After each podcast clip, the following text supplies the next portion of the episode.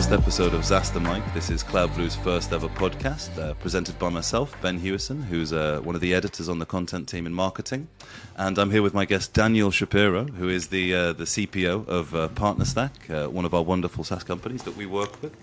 Um, so, Daniel, I'd just like to give you a little bit of a forum to introduce yourself, introduce a little bit about PartnerStack, and uh, yeah, and then we'll, we'll dive deep into our topic for today. Sure. Yeah. Thanks for having me. It's exciting to be on your first uh, your first episode. Uh, yeah, Daniel Shapiro. I, I'm work at a company called PartnerStack. We help uh, B2B SaaS companies uh, build and operate their uh, channel programs, their partner programs. Uh, everything from affiliate to uh, referral to reseller to uh, working with wonderful companies like Ingram. I've got loads of questions for you. Um, I think it could be quite interesting, and I've got a couple of alternative questions as well. Um, I'll actually give you one. I'll give you one now, so you can have a think about it. If you were a SaaS product, what would you be? As a as personally, Yeah, oh, that's that's an interesting uh, icebreaker. yeah. What what SaaS product would I be? I don't know. I had I was talking about these some of our some of the the security products this morning with somebody like products like 1Password and and others. Uh, I don't know. My head my head just went to there as a uh, you know reliable, trusted. I don't know why I went, I went there this morning. That's what secure. Uh, but I don't know. And then I have an affinity to uh, to productivity tools. So I know I don't know maybe uh, maybe maybe Office, uh, Word, Office Word. Excel. Good good good. You know. Oh no, that's the one. Excel, Excel's the real one, right? That, that's the master of the whole universe, basically. But you have to get to its capabilities first. That's right. If you know if you know all, all the formulas. Uh, Yeah. Absolutely. I think I would be Grammarly or, or Hemingway app, possibly. Oh, those are those are wonderful. Those are wonderful. it's a bit of a cheat, as I guess, because it's in marketing, of course. But uh, I have to, I have to think more about that. I probably would would uh, if I had if I had a couple hours, I probably would would think about something else. Friday, if you ask me on on a on a, on a Monday or Wednesday, I bet you I'd have a different answer for every day of the week. oh yeah, for sure, for sure. How, how you know how well are you feeling distributed? How's the server systems running inside? You know, has That's that's right. There's certainly there's certainly SaaS products I admire a lot. You know, like the uh, uh, Atlassian's uh, pool of products uh, we use pretty heavily. Those are wonderful. Uh, are you, are you things like reading my questions, Daniel? Because No, no, no. Sorry. All right, let's. Uh, That, that was almost in there, basically, Oh. little bit further down the line, right? I was I was going to ask kind of what what is what is one of your favourite SaaS products, and I was going to say please don't say Atlassian, just just as a joke. as as a pro- as a product person, yeah.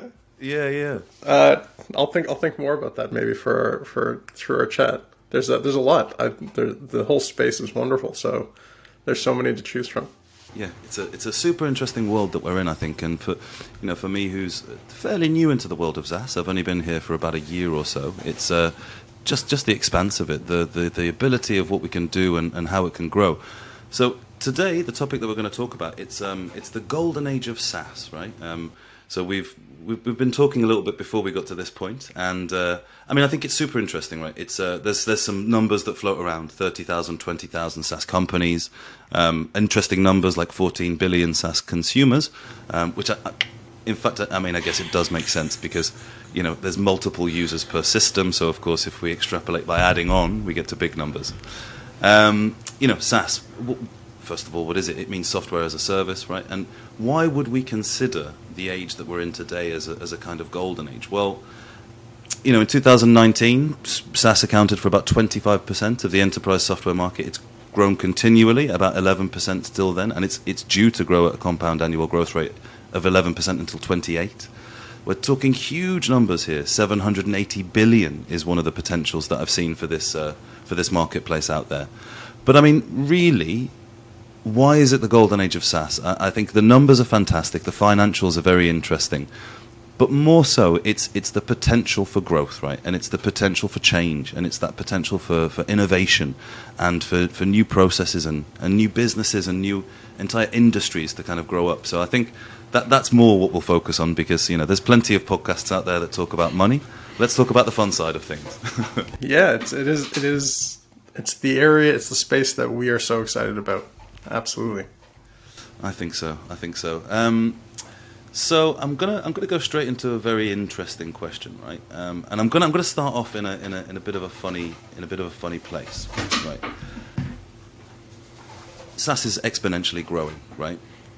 There's plenty of niches that exist already, but where do you see the next kind of niche popping up in SaaS? You know, if we go into forecasting hat, we put our forecasting hat on where could we see the next potential, uh, you know, niche? We, a lot of people talk about ML, uh, machine learning. A lot of people talk about AI, artificial intelligence. Where, where do you see it as someone who has such a vast uh, cadre of, uh, you know, SaaS companies, B2B SaaS companies that you're out there talking to and interacting with? Where are you kind of seeing the niches uh, sort of grow up in this, this ever expanding market? It's I don't want to. I don't want to try to predict the future. I can tell you kind of what things that I'm excited about and things. Some some of the things that we're seeing certainly over the, certainly over uh, during the pandemic, uh, we saw just a, a, huge explosion in kind of a couple of areas. Um, seeing in terms of uh, companies related to to just shifting to supporting uh, commerce online, um, and so there's a wonderful ecosystem. Um, that is has been built out and continues to be built out just around supporting uh, digital commerce, um, and that is it's really it's really exciting to see some of the some of the problems and solutions that that companies are solving. The other one has been the HR tech space has been really remarkable in terms of kind of seeing that, um, uh, just seeing how companies are solving problems we didn't think we had uh, mm-hmm. anymore, and, and, just how they're how they're solving in a, in a particularly in a remote uh, remote environment. Um, some of the things that I think is um, maybe early days kind of continue building on that. So if I were to put some predictions, things that I'm pretty excited about is how um, how data is moving around, continues to move around, and how folks are using data in their uh, in their platforms, using the use of machine learning uh, and AI to help uh, businesses operate in completely distributed manners is really really exciting um, to see that to me. Um, for me you know, personally, I'm really excited about the the innovation in uh, in the channel space. I think this is actually one of the most exciting areas uh, that are happening. Obviously, I wouldn't be anywhere else if I if I didn't believe that. So I think that's that is pretty pretty exciting. Um, and then the the kind of a third area that I just would call out um, that I really can't predict where it's going, but I think it's it's going to be pretty exciting uh, nonetheless. Is how blockchain is going to be coming into um, non-typical solutions, so solutions that you may not think uh, the blockchain can solve. And we're seeing companies kind of really bring that into. We were talking a little bit earlier about, you know, and potentially gaming and things, but uh, there's really a whole bunch of areas where where blockchain is getting used together with machine learning, together with um, uh, and solving you know problems like you know remote uh, remote the remote distributed workforce pretty, pretty yeah, it sounds like stuff. three P's there. So it's almost like the three P's of marketing, but just applied slightly differently. And we could say like it's it's it's people, it's processes, and it's platforms, almost. It's well, it's always people. Uh, it's always people to me. Uh, software at its core is always it's always about people. It's built by people, and it's usually solving a people problem. Uh, uh always um, the processes, uh, absolutely. So I, th- I think that that's a pretty good pretty good view on things. I just would put put a big P for people. Yeah, PPP. You know, the, the person always, people always first, and then the processes and the platforms afterwards. Of course, because I mean, half of the time we're creating the problems that we're solving, right? So it's it's an interesting battle. Um, I mean, it, le- it leads me to an interesting question. What there are so many more SaaS companies today than there ever have been software companies in the past. And I mean, I think we've kind of answered that already. You know, but why do you think there are so many SaaS companies? I, I can kind of imagine the answer, but I'm, i really want to hear what you think on this. I think at the core, the uh, just as you know, the cost of a CPU has gone down, uh, you know, every year, uh, pretty much for the last I don't know in existence um, the cost of of solving a, a, problem that software can solve has become so accessible. Um, so the to me, I look at uh, you know the ingredients in that the that kind of came from infrastructure as a service. That I look at, you know, we're talking about AWS and thinking about uh, just the huge amount of uh, building blocks uh, Azure uh, has shipped, and and uh, other companies like even Google Cloud has shipped. Just those raw ingredients, uh, if they're at your fingertips as a as a founder, as a um, as a you know an early CTO, what you can come up with is so much easier. Um, uh, so much it, it, it it's so much uh, lower cost to go uh, build a, a, new SaaS solution than ever before. Uh, than, than building a software company, call it 20 years ago. So I think it's incredibly accessible, this incredible innovation that's available.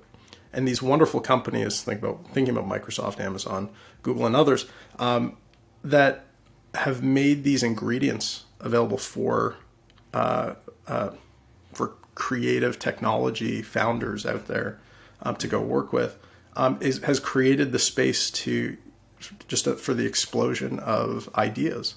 Um, and I think we're going to continue to see that.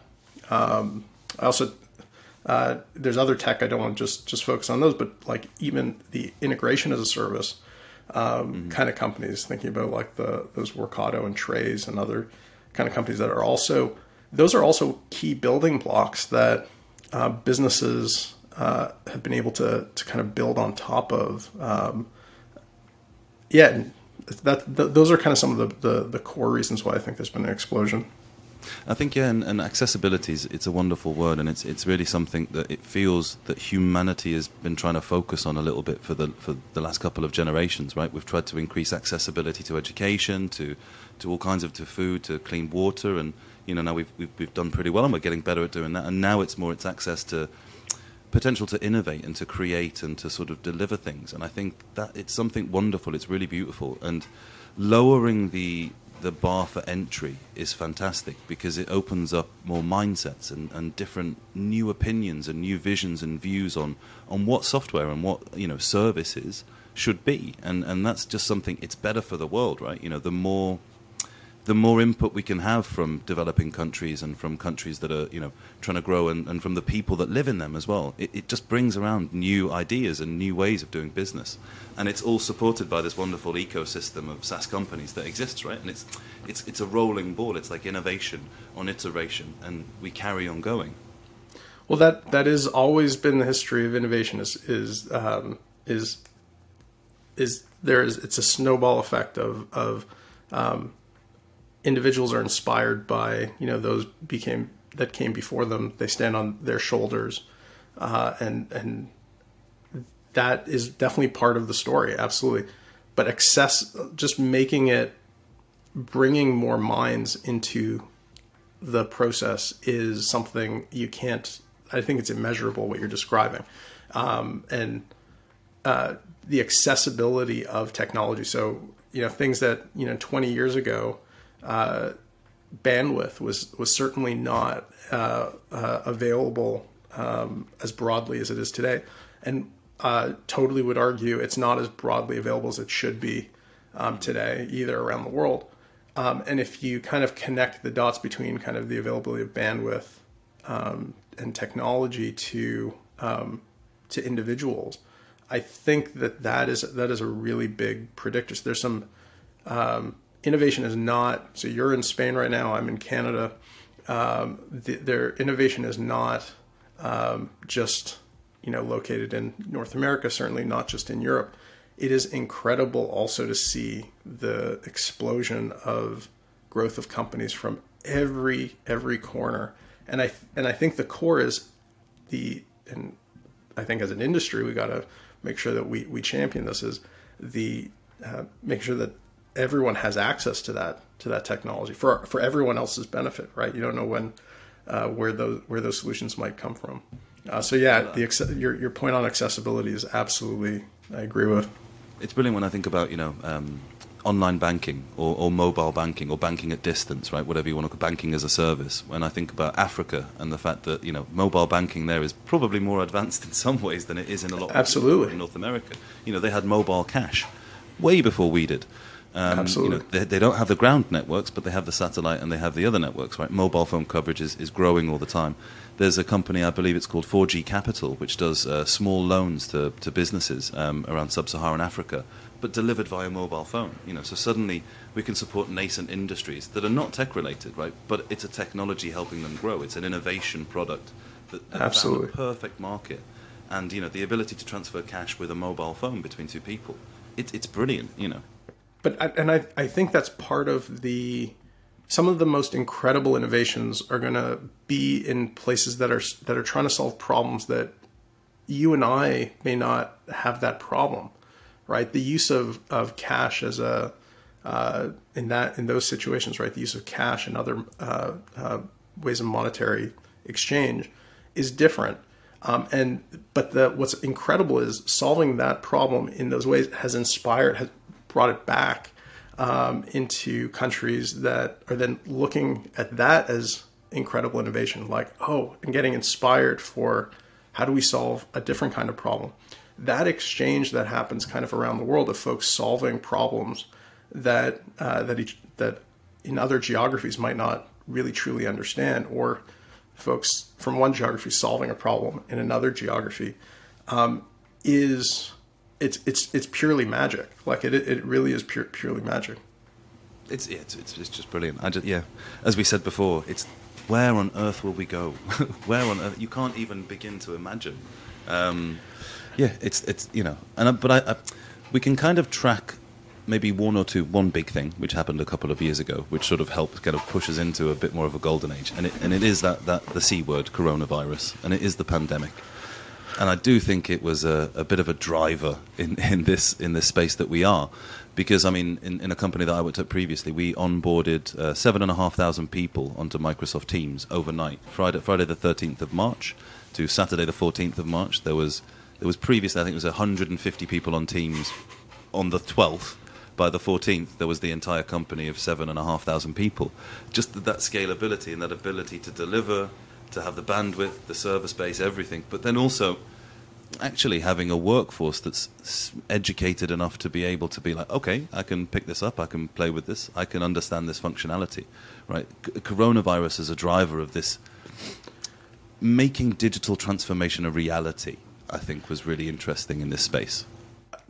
Absolutely, Uh, but I uh, and I want to come back to that, but I wanted to just connect it to the conversation we were just having before I forget um, on it, and that is it also highlighted um, the gaps that exist in uh, in access to some of those technologies, right? So at the same time, so we'll we'll go down that path, but I think it's, what's also been interesting, which drove a lot of um, rapid at least in you know my geography uh, where I am, is seeing, for example, schools that weren't ready to go uh, virtual, and kind of seeing um, the innov- the rapid innovation. But like, okay, how do you go support those those students? How do you go support um, those families that don't have access to it? Absolutely. So on, I just want to call that out, but. On, in terms of what it's done in, in the industry, it's certainly accelerated um, uh, tremendously. Um, and it, but there's also another interesting thing to me that's that it highlights, which is also how ready you know many countries were to go virtual, or many I shouldn't say so many countries, but uh, certain industries were ready to go to go virtual. The fact that you could go virtual in the in the course of weeks or even months uh, for a business that's that's a pretty remarkable thing. What do you need to do that? You needed uh, you know bandwidth available broadly. You needed to be you needed um, uh, the use of or the availability of great um, cloud based solutions uh, that could help you run and operate your business remotely. Um, th- those kind of core core pieces, building blocks had to be there, and uh, obviously companies had to kind of bridge it uh, in terms of getting, you know, uh, being able to support their employees to to move remote. But it is remarkable that we were able to, or so many businesses were able to do that um, in that window of time. Yeah, because ad- adoption is often one of the, the difficulty parts, right? With with software and with changing environments, right? Change change management is a, is a common theme of difficulty in, in, in the corporate world and also in the public world as well, right? And I think there was something in the air. There was something in the air, but there was definitely something in the air in terms of adoption, right? In terms of people being willing and able to actually to give this digital world a try, right? To to, to actually to delve into a little bit more. And I can think of a few industries. I mean, whilst they struggled and they suffered a lot, hospitality actually managing to turn as much as possible online, digital. You know, with the food delivery apps that grew and exploded in the last couple of years but the mm-hmm. same thing with virtual guided tours of hotels, right? Or virtual guided holidays and lots of other things. And then theatre production companies, you know, doing theatre in the theatre but beaming it directly into your home, right? Again, this adoption, it, it just happened so rapidly. But I think there was a there was a population that was ready for this, right? As, as a as a as a as a as, as society as a whole across the world, I feel that we were ready for that step into something new. Absolutely. There's um, the the things that we're kind of getting ready before that, like e-commerce being one of them, right? Another one. Um, the ability that so many businesses were able to and, and had to, um, uh, unfortunately, um, in, in, a lot of ways, accelerate their their path to uh, uh, to to virtual and e-com uh, based delivery or, or purchasing. Um, there's uh, for me personally, it was the first time uh, I never th- I bought um, a I needed a couch uh, in my home. I had never considered before that I would buy a couch without ever having sat on it. I was one of those that bought a couch entirely virtually, showed up, uh, delivered delivered. Um, Did you have to make it as well? Uh, you put it. To, it was. It came uh, to be assembled, uh, but it was really simple. It was a wonderful company uh, here in Canada. Uh, shout out to Cozey. I think it's a great product. Uh, but that, uh, yeah, those kind of the fact that um, we also just it's not just the technology, but I think mentally is what I'm trying to get at. Is I don't think mentally I, I was there pre-pandemic, uh, and I think that that's the same for many folks. Um, I think that not only was it business change, but it was culture change around the the uh, the comfort of ordering groceries potentially remotely, uh, having it delivered uh, to you. What what does that mean? Um, the idea of uh, working remotely. I think we're all still getting used to uh, that even years later. But you know, the idea of going going virtual. It it was a it was definitely a shock for I know for uh, myself and and and many and, and, many folks that I I know.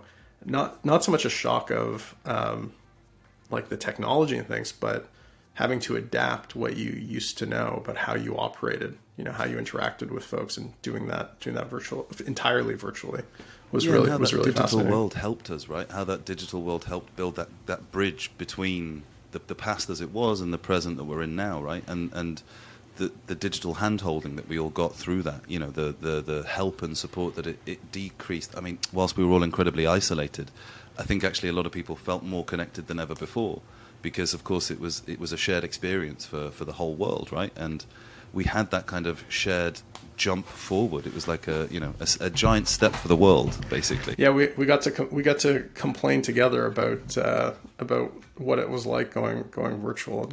Uh, it wasn't just the British complaining for once; it was everybody else as well. it, um, I, I think that's part. That certainly is part of it. Um, I, change that I, I can't think of a uh, another instance that where uh, where so many individuals had to you know change their their entire kind of mind map or framework of how they thought about interacting with businesses and other individuals. Um, at least not in my lifetime. Um, and and yeah, so it, it, it introduced kind of forced these paradigms, but it also forced the uh, uh, and created almost it was okay um, to to kind of as a shared community be talking about and uh, like what does this mean? What are we all going through um, uh, through that change? I, I, think at least at least what I've observed. I'm sure I'm sure uh, uh, there are pockets that do not feel that way. I mean, of course, you know, we're, we're, humanity is a very varied group of uh, bunch of people, and uh, we, we're definitely all with strong opinions on a lot of things. Um, but no, I just think I think that sense of um, of you having to, wanting to, and then actually moving forward. Right? I think that was it was it was something quite I think almost having beautiful in its way, right? You know, strangely beautiful. There, there were definitely is.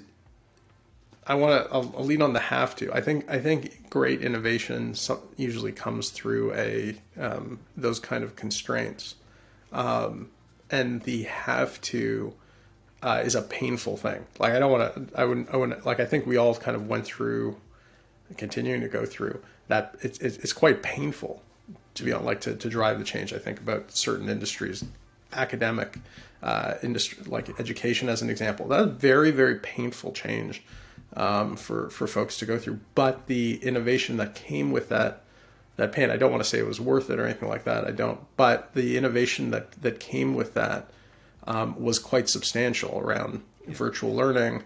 Um, the you know thinking through all the processes and things. Uh, I'm thinking about colleges, universities, um, grade schools, to um, uh, all of the things that that those institutions had to think through and work through um, to manage that change. Um, that was probably you know a 20 year or 10 year accelerant um, yeah, there was so much resistance to change before that. I mean, I, I was actually a teacher in my 20s um, in a few countries across the world in South Korea, Spain, Italy, Switzerland. And there's a lot of resi- there was a lot of resistance towards technology, you know, a lot of resistance towards electronic whiteboards, for example, because the thought was that right. the video or the thing that you can do on that would distract the child or would distract the adult learner from the actual task at hand, which is memorizing or you know absorbing information in. Right, but what we realized is that actually they reinforce. And a lot of people knew that, but there was so much resistance to change because, hey, look, this, this process works. You know, we've brought 200 years of people into the modern world using classroom teaching, using rote memorization. But then when we realized that actually there's a lot of different learning styles, and it became very apparent, and then suddenly we have this technology which allows us to, to do learning at a distance, you know, to do one on one conversations or group chats but then people can learn at their own pace and they can you know access different materials and stuff. It it was wonderful that, that once the resistance goes, it, it's it's like a collective sigh of relief and a collective move forward, right? Of of course, all the awfulness around it still exists, yeah. but well, it's it's not only that, but it also sets a, a, a new uh, a new level of which to innovate from. So yeah. the what it uh, the change that happened, so particularly the pandemic, from from my standpoint, on you know we're we're talking about uh, on academia specifically, um, was immense. Like just you know you can't just just hugely immense in terms of what it was, but what it did was it also opened up opportunities for the next level of innovation in academia too. Um, so, for example, the um, it's certainly the what happened over two years uh, of the pandemic certainly did not create solve for problems like inclusivity, students with disabilities, uh, working remotely, parents who have to hold down you know a second job and things and uh, while their their child is at home, kind of you know parent who has to go some. Those are all problems that. Um, what's incredible is that those are the next set of problems that now um, have been exposed to to, to be solved. Um, so what's it's accelerated kind of a portion of the a big portion, a huge portion of the innovation curve that's needed across so many different industries. But what's exciting because we're talking about the golden age of SaaS is I think in addition to all the technology we've talked about, the number of new problem spaces that have opened up too um, is pretty incredible.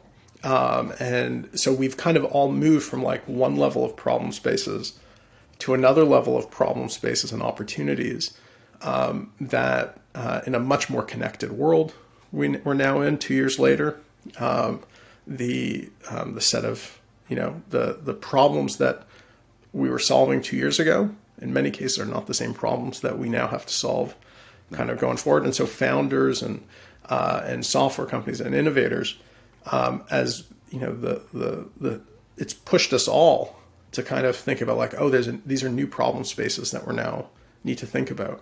Um, that's a pretty cool thing too. That's created is is it's, it's not just that we've solved some things; it's that we've actually have a whole bunch of new problems. Yeah, well, uh, I mean, that's, that's, Pandora's box, isn't it? You know, you open it up and then suddenly you unleash, you know, everything in the world. But it's good because it's progress, right? And and progress itself is quite painful a lot of the time. It doesn't have to be a smooth linear upwards curve. You know, it could be a bell curve. It could be, it could be anything, right? But progress itself is painful. But so long as we learn lessons and bring them with us, and we and we continue to grow into that new world that we've created, we can still find solutions and we can still move forward. And I think that's kind of where we are now, right? We've we've we've opened up this new box of problems, but actually now we have not only technological ability to solve problems, but a societal will to try to solve these problems, right? I feel that we're, we're, we are, it feels more connected to move forward together, right? You, you hear more voices, you, you see more opinions, but you, you understand that actually maybe there is a, a move towards that progress that we need. Yeah, I, I think about two problems that, for me as an individual, and I think it's uh, definitely for an opportunity for in terms of our industry that has been exposed. Not so much that didn't exist, because these two problems don't like exist heavily, but they, um, but I think they became. Uh, there's a big spotlight put on them. One was uh, uh, mental health. I think that is a particularly in the remote world. There's just so much of a focus. It was always it's always been a problem. Um, it's always been there. Hasn't been uh, uh, so easily talked about. I think in the last couple years, one of the more interesting things that I don't know that it. I, I don't think technology deserves the the credit, but for whatever reason, it there's a much um, a bigger spotlight on it that didn't exist uh, pre, and I think um, that's opportunity in terms of go solve. The other one is just in the same vein, but global health. The idea that um, uh, that health in somewhere else in the world uh, actually is connected to us. And so those problems and how do we solve them? How do we get in front of them?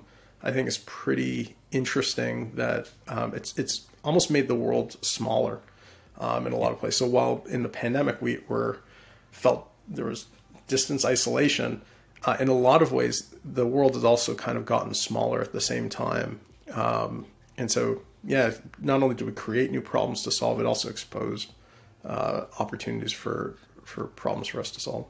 I think that mental health uh, piece is is a little bit affected by social media as well. I've got to say because I know a lot of people shared a lot of, for the first time ever, their feelings of, of mental difficulties on social media, right? And it was beyond celebrities and beyond mental health charities, right? And it was down to individuals that potentially, well, that you knew, and that they were, you know, saying, I need some help, eh? Uh, I really need some help right now. But it wasn't an isol- They weren't isolated voices anymore. There was a, a groundswell of people actually feeling, I don't know, the need, the have to, or the the comfort, or whatever the feeling was, to say, I've also got a. I'm also feeling the pain today.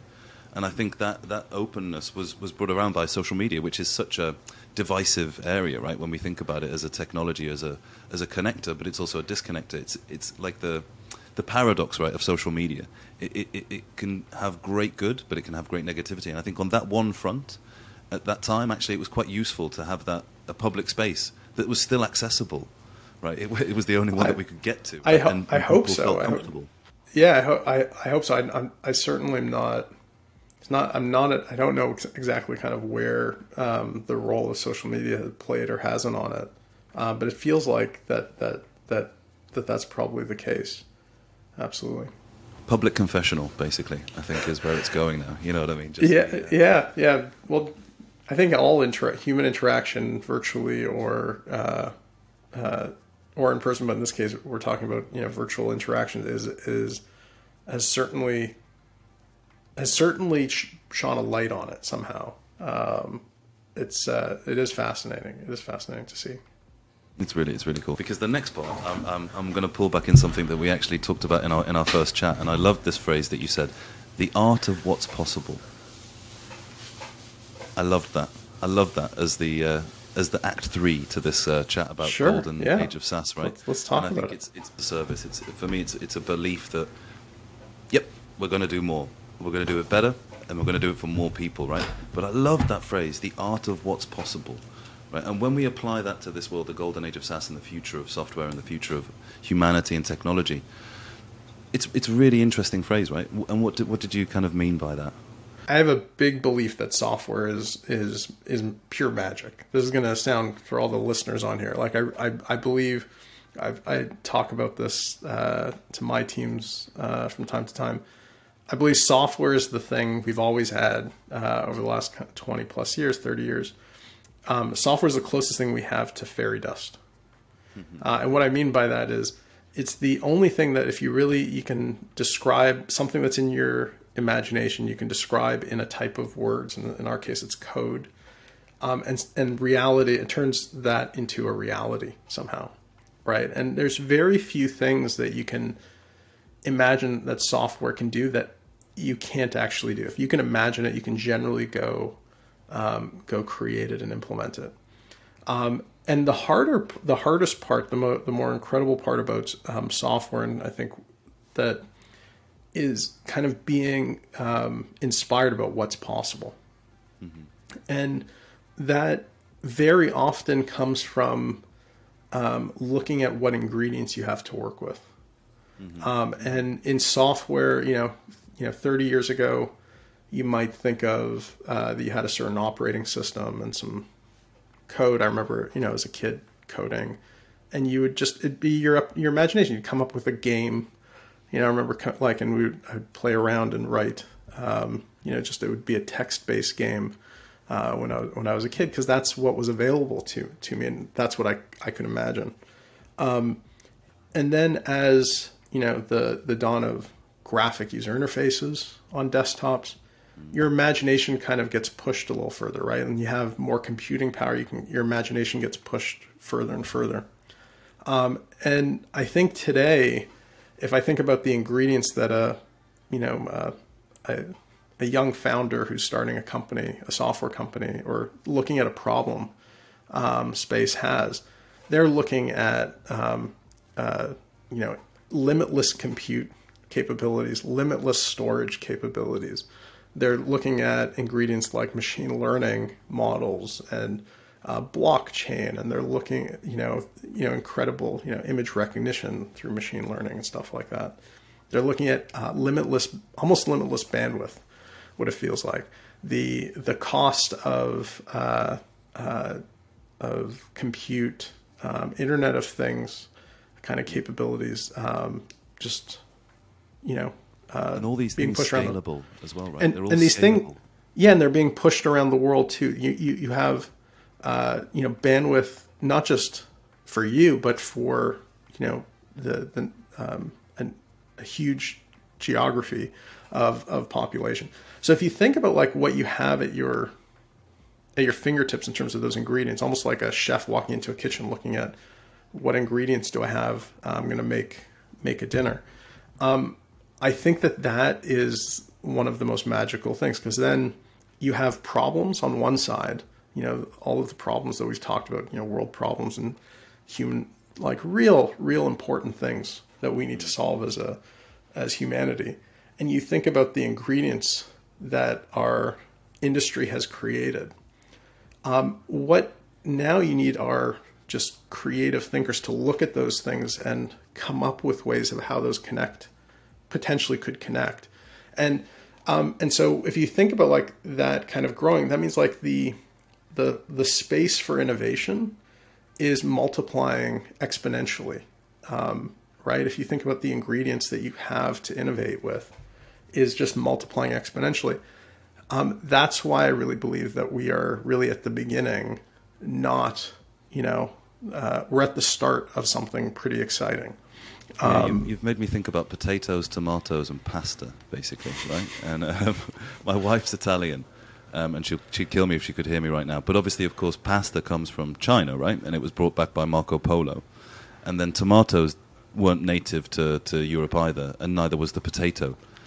And now, the potato and the tomato, relating that to SaaS and to technology, seems a bit ridiculous. But in many ways, it's it's the foundational aspect of a lot of northern I, cuisine with the potato and southern cuisine with the with the uh, Europe, sorry, with the tomato, right?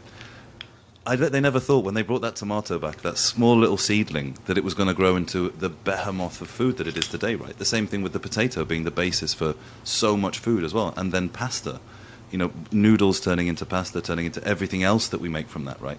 These, these new products, the creativity, the innovation, but the societies that they built off the back of them is, is amazing. And that's what, 400 and, years ago, 500 years ago. Absolutely, and and I'll layer on top of all of that. That's just kind of the.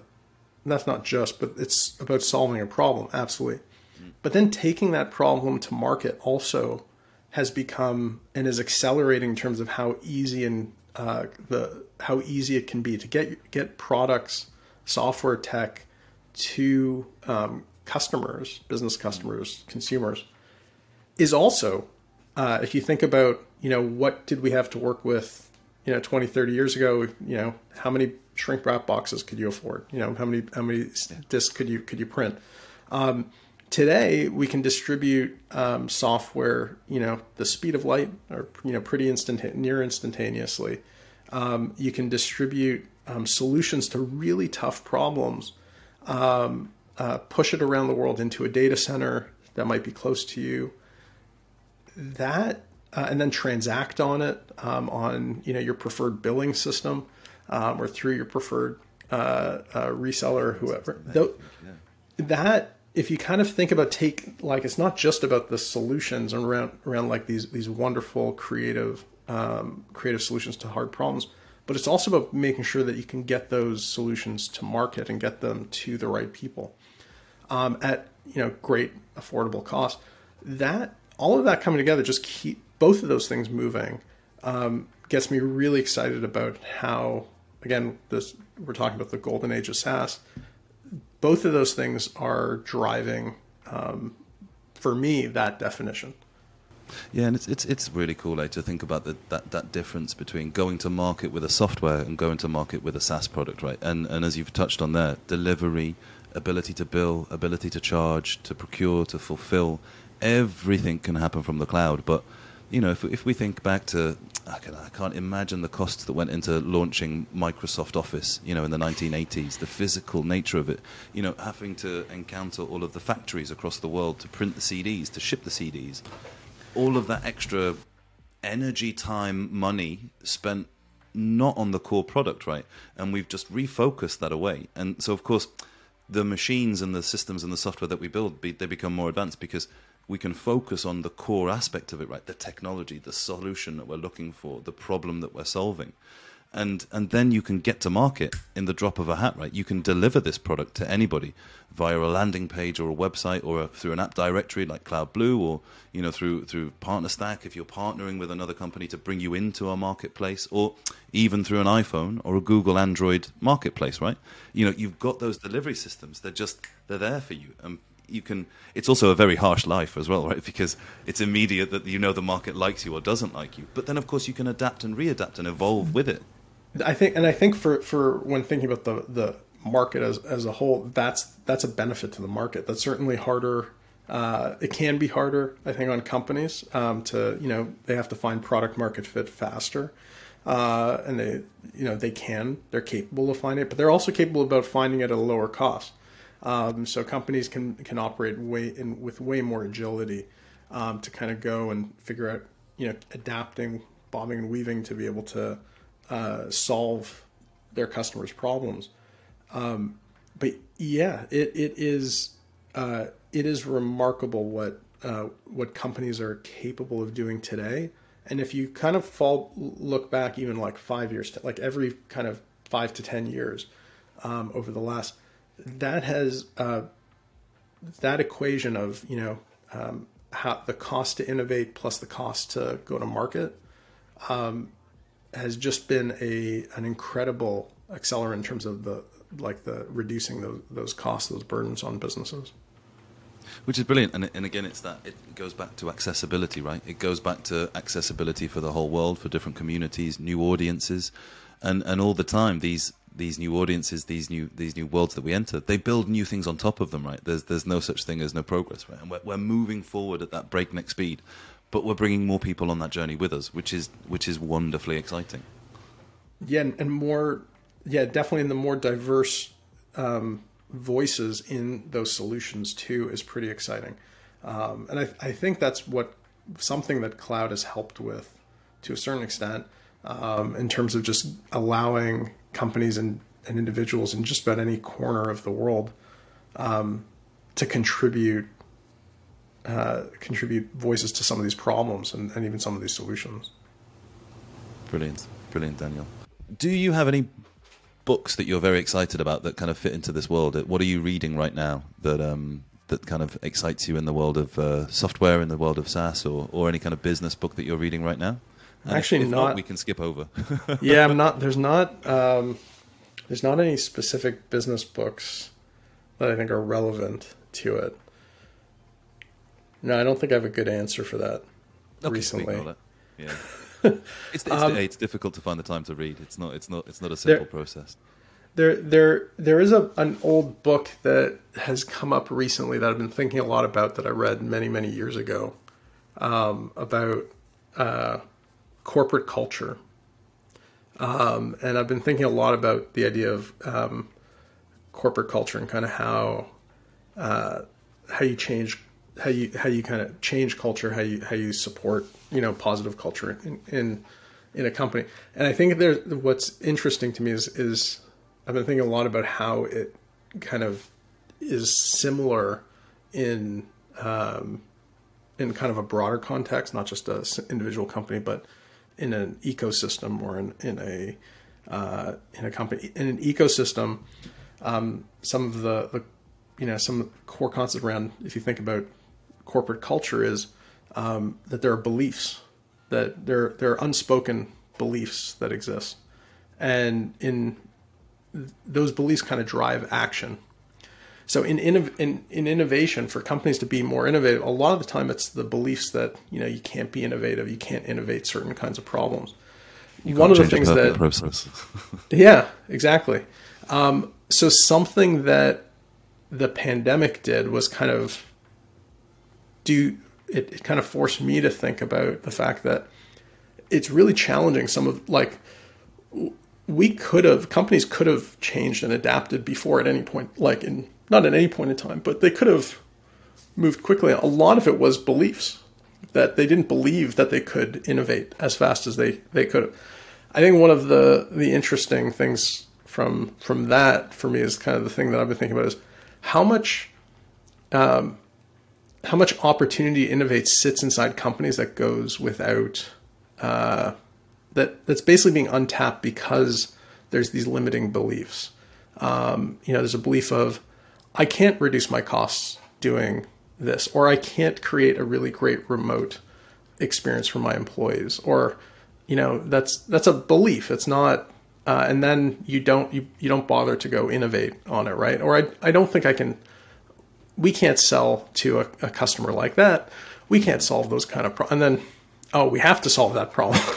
okay, let's so, let's solve that problem now. You've you've forced well, me to do it because you're kind of yeah. You're so we're the anyway. So I've I've thought a lot about you know the idea of corporate culture, but in the context of almost ecosystem culture or economy culture, um, and so that's had me thinking a lot. But it's not not a recent book I've read, just something that. Uh, that I've been has been back in my mind quite a bit. It's it's a yeah it's a, you know problems being the mother of all solutions basically essentially in the end. You know what i mean? We we sometimes we hit a roadblock and we, we have to conquer that right? And if we don't have to maybe we would be more the the tortoise rather than the hare right? We would like to take our time understand study you know engage analyze come up with solutions. But sometimes we can be behind the curve if we do that right? We can be too cautious. And and growing a business is a risk, right? Starting a business is a risk. But then when we get to a certain maturity, perhaps we feel that actually we're a risk free business. No mm-hmm. business is. But of course, there can be that feeling, that sensation, especially if it's an old, longer company or if it's in a very established market. But I think the mother of invention is, is the need to solve problems, right? And, and absolutely, we were, we were, forced into that, and it, it, it did bring some wonderful solutions out there. Did and and I think we're in yeah, and I think we're probably in the at the beginning of another set of constraints, you know, looking at the the tech eco the economy and some of the, the challenges and concerns that that exist there. I think it's forcing companies to solve problems that they maybe didn't think they needed to solve or that they could even solve, and that they're uh, they're doing so. So that's that's like a future of infinite possibility. No, I, it's always always. Okay, and then one one good question to finish on, right? And uh, this is well, this is very personal. I've recently read that, um, well, quite a few people think we're living in a simulation. Um, do you agree with that? Oh, I don't know. talk about quantum physics and, uh, and the fact that the observable universe isn't observable inside an atom, and in theory, Yeah, I- observed, it changes. But yeah, do you think we're Oh, I, living in a I don't think I don't think I'm smart enough to answer that question. Do I? Do I think? I I only know what I can observe. Uh, I uh, I I don't I I guess it's possible. I guess it, it is possible. Um, I really don't know. That's such a that's a uh, it's it's not an area I've heard that that before. Uh, I've heard I've heard kind of that that question. I, I haven't given it much thought. Do you? What do you think? Yeah, I, I, I think that reality is incredibly individual. So in many ways, I believe that it is possible, right? But what do we mean when we say simulation? Is is part of the crux of the question, right? My reality is very different to yours. My color blue is different to your color blue. Sound is different to me, right? So my, my reality in itself is individual. Do I think we're living in a simulation? I think it's very possible, right? I, I think the more we understand about physics, the less we understand. And the less we understand, the more that we realize that anything is possible, right? And so I think that's where I land. You know, if, if you I- if you're trying to observe the inside of an atom and a proton and a neutron, it doesn't have a value until you look at it, right? That is that blew my mind when I read that, and I still don't understand it. And that, that Well- see, yeah, come on, why not? There's Well, when you asked the question, I, I thought my mind. I'm sure. I don't know if other people. My mind went to like the Matrix or something as the, and and and I I there there is a. Uh, I remember that that whole that movie kind of blew my mind. Kind of thinking about like, oh yeah, like your brain can't see the world, it can't hear the world, it doesn't feel the world. It does that through your senses. So how much can you trust all your senses potentially but what they're what they're feeding your brain? Um, I think there's something to that. Certainly, is uh, you know is, but that's that's that's going to be the, the limit to my contribution to that question. exactly. Yeah, it's, it's just I, I really like it's such a random thought as well. But you know, it's uh, I, I like the idea that we potentially live in a simulation. But I mean, I think if we do, the the game designer certainly got a very weird sense of humor. Uh, yeah, that's that's that's for sure. That's for sure. Um, but thank you for uh, thanks for the questions. Yeah, you're very welcome. And uh, Daniel, this was wonderful. It's been a brilliant chat. I've really had a great time. Hope you've enjoyed yourself as well. Yeah, thanks. It's been uh, it's been a trip to kind of think about some of these uh, kind of big questions and kind of talking, going down different different paths. Yeah, it's quite nice, you know. And I think um, we all spend a lot of our time at work. We all read, listen, watch a lot of things about work, and our world that we work in, we're very lucky. You know, it's it's so broad, it's so much depth to it, it's so interesting, it's ever changing. That I feel that you know sometimes we don't need to focus on technical aspects of things, you know, on, on API connectors and on these very heavy technical subjects, right? We can talk about what we do in a kind of esoteric, existential way, and I think that it adds meaning to, to our to our little corner of the world that's growing I- exponentially. I I think those in our I'll leave you kind of with one thought. Um, I think across our industry, something that I sometimes see is this disconnection from that. Oh, I work in we work in tech or so. I don't. You know, it's not. There's a distance from kind of humanity almost in in, in some respects. Um, and I actually think it's the exact opposite. I think one of the, the most wonderful things about what we do as an industry is that we, like I was saying earlier, we really kind of turn ideas like they're really kind of these pure things that just that really live in in people's minds and we kind of turn them into reality and there's very few kind of r- roles and, and industries that kind of are built on that. Um, i think that's one of the most exciting things about kind of what being in this industry and kind of what we do. Um, but also kind of it, it's what gets me excited and keeps me excited about everything that's possible um, with you know what we're going to do together as an industry in terms of solving you know some of the most incredible problems you know innovation and um, and the number of hopefully even more folks kind of come into this industry and are and, and see that too but um, yeah it's it's a it's it's a tremendously exciting to me it's always been and always will be And brilliant. What a, what a great way to finish. And it is an exciting world. It's an exciting life we've got. And it's Friday, so we both have exciting weeting, weekends to come up as well. It it is. Looking forward to that. Guys, thanks for thanks for the time.